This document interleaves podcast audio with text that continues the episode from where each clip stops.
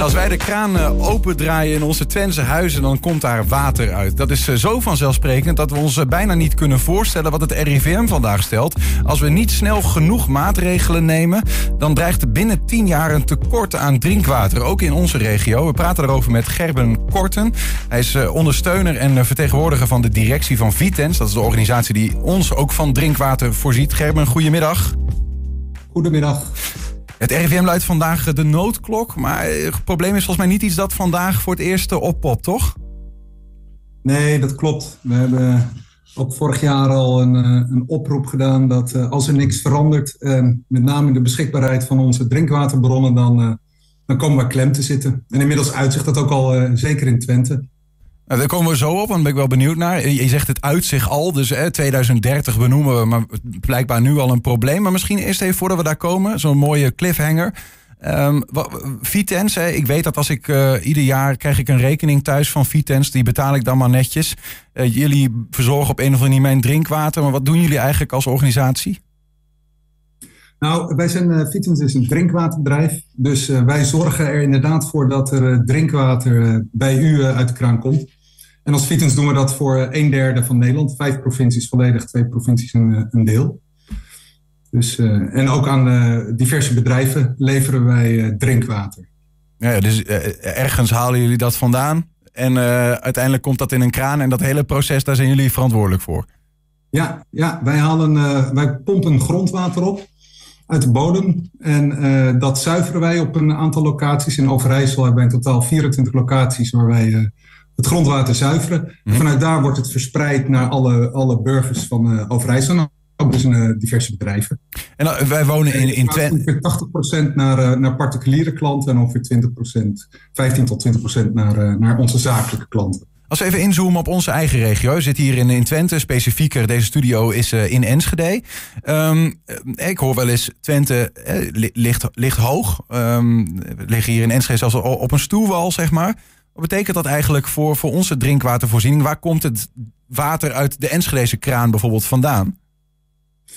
Nou, het is uh, water uit de Enschedese kraan komt vanuit uh, verschillende locaties. Maar inderdaad, omdat het in uh, Twente soms moeilijker al is om drinkwater op te pompen zonder dat je effecten hebt. Dus wij ervaren soms effecten vanuit landbouw, maar landbouw natuur ervaart ook effecten van ons. Dus wij, zien wij dat het moeilijk is om in Twente drinkwater te winnen.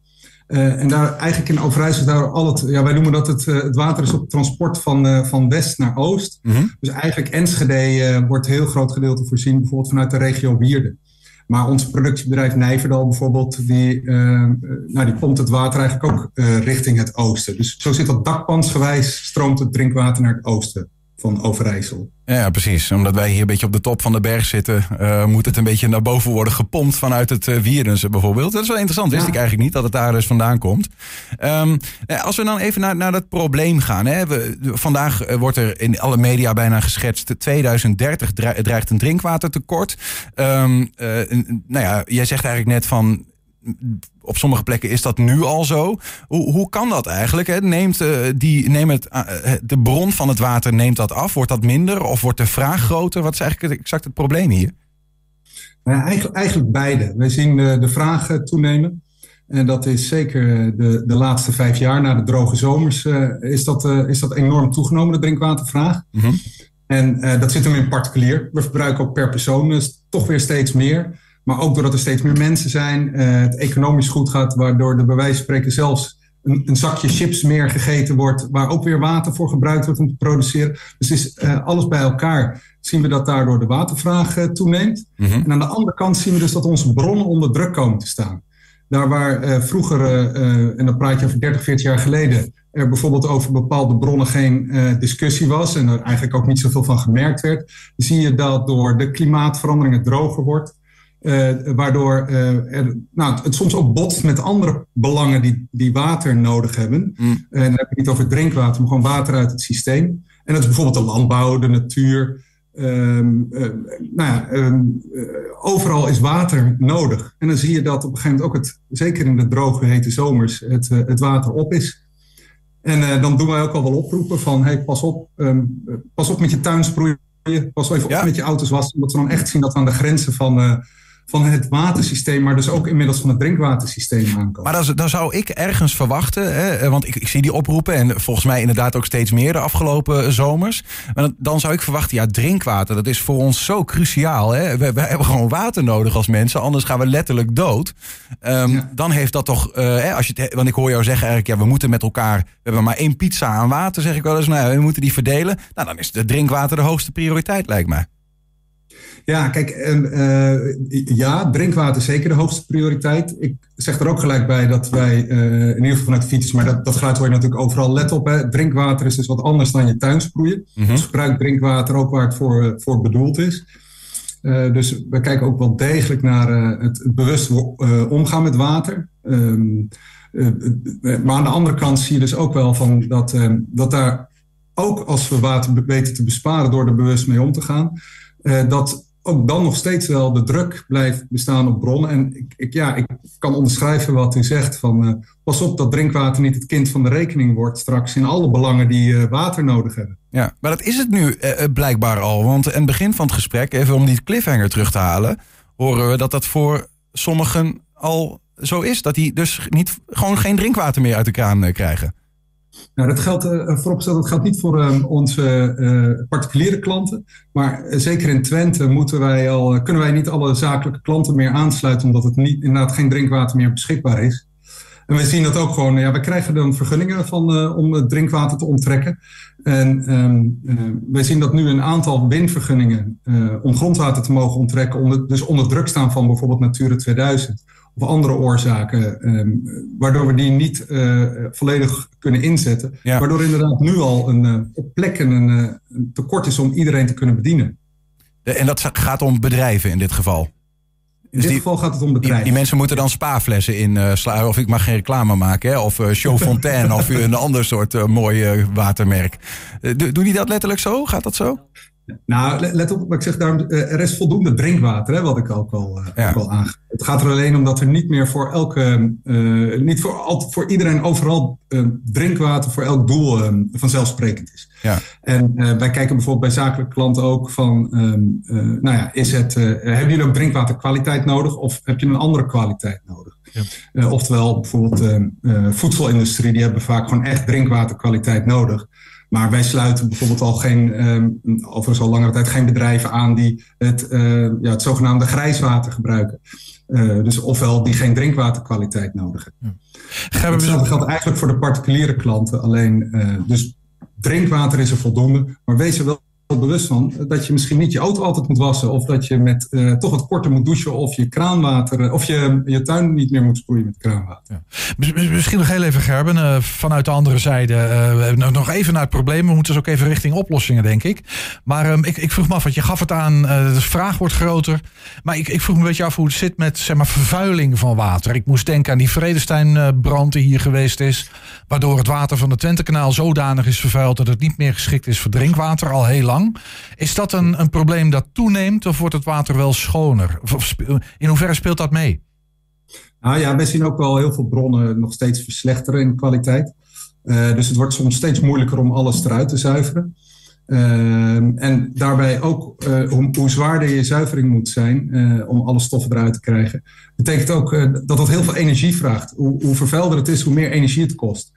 En uh, nou, ik hoorde net ook al zeggen van hey, het water de berg oppompen richting, uh, richting Twente. Ook dat soort uh, effecten kosten gewoon heel veel energie. Dus ook die opgave komt daar nog eens bij kijken. maar daarbij is het ook nog, nou ja, ik noemde andere soorten bronnen. het is natuurlijk ook wel raar dat wij eerst ons grondwater of ons water vervuilen. Om het dan weer te zuiveren. terwijl we dat eigenlijk allemaal gewoon, gewoon schoon water zouden moeten hebben. Ja, ja. ja. oppervlaktewater, grondwater als kraanwater. Eh, stap je naar, naar die oplossingen? Want, want je zegt net al van hè, die oproep in de zomer en die komt er weer aan. Uh, let op het watergebruik. Hè. We, hebben maar één keer dat water uh, dat we kunnen gebruiken voor een doel. Uh, maar wordt die vraag vooral bij nou ja, mij als inwoner van Twente neergelegd? Of, want ik, die, je kunt ook zeggen, we gaan de, de pizza anders verdelen. Toch? Wie moet dit probleem eigenlijk oplossen? Nou, wat ik al zei, van de, de, voor ons is de provincie is, uh, de vergunningverlener. Zij moeten ook zorgen dat we voldoende bronnen hebben. Dus uiteindelijk zijn zij een hele belangrijke partij in het, uh, ja, in het verdelen van die pizzapunten. dus die oproep doen we ook wel degelijk naar, naar de provincie.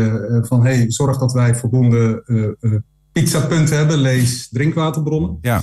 Ehm, maar ook dan is het natuurlijk nog steeds wel complex als iedereen aan de pizzapunten trekt. Nou ja, en, ik bedoel, want je zegt uh, voor landbouw is een van de spelers in dit verhaal die ook uh, drinkwater of die water nodig hebben voor hun bedrijfsvoering.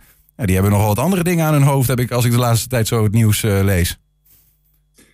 Ja, maar uiteindelijk zit hier natuurlijk wel een gezamenlijk belang. want u had het over de pizza. de kunst zit hem natuurlijk ook in de pizza groter te maken. Um, om in die vergelijking te blijven. Uh, want uiteindelijk moeten we in Nederland nog steeds veel meer toe naar het, uh, naar het water vasthouden. Het zoete water, wat, de regen, het regenwater, wat nu toch nog te snel naar zee stroomt, um, moet je toch gaan, gaan, gaan vasthouden in, in Nederland. En zeker in gebieden als Twente, waar, waar het steeds droger wordt. Ja. Dus hoe meer water je vasthoudt, hoe groter die, die pizza wordt. want uiteindelijk hebben we uh, en landbouw, maar ook natuur, hebben hier natuurlijk hetzelfde belang. Dat er gewoon uh, voldoende water beschikbaar is. Dan ga je dus letterlijk, uh, moet ik dat voor me zien, een soort van bassins, grote zwembaden aanleggen waar water in wordt ja, opgeslagen, wat je als vervolgens met een, met een pomp weer de, de huizen in, inbrengt. Is, het, is dat het?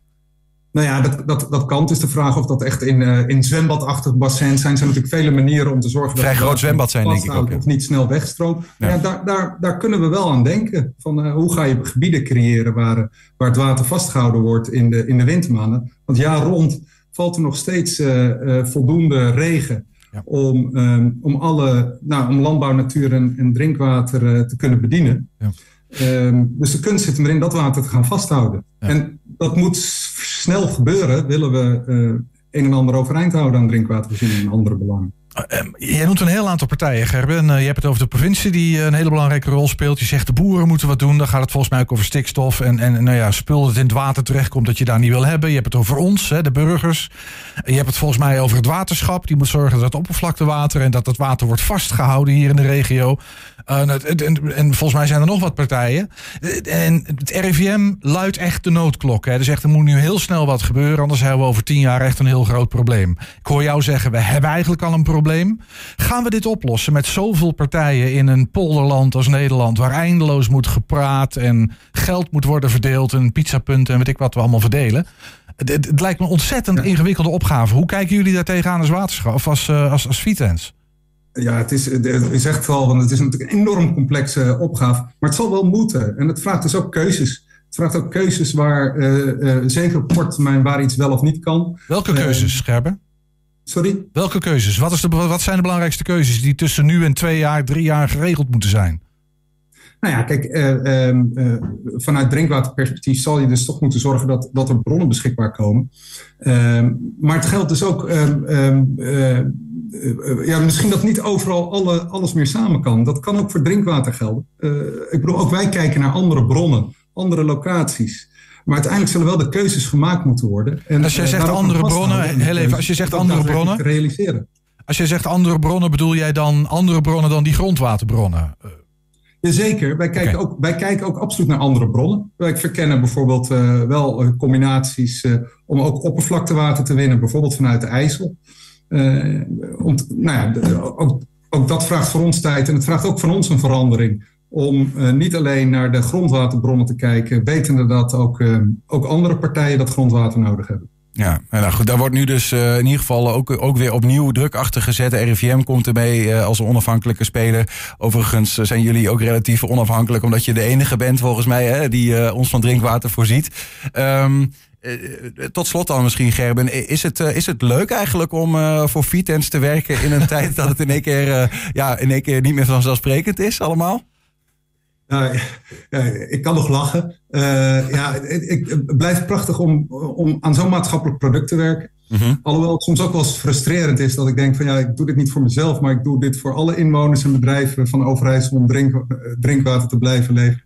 En ik heb er af en toe ook al een slapeloze nacht van, uh, van hey, hoe gaan we in dat, in dat woud van belangen en, en, en, de keuzes die erin gemaakt moeten worden, de drinkwatervoorziening overeind te houden. Ja. Maar aan de streep, ja, ik vind het wel leuk. Ik heb nog één vraagje, Gerben. Want ik heb begrepen dat vanuit de historie wij altijd heel weinig, eigenlijk heel weinig betalen voor drinkwater. Dat is heel goedkoop, voor iedereen beschikbaar. Moet die prijs niet gewoon omhoog? Gaan wij meer betalen in de komende jaren?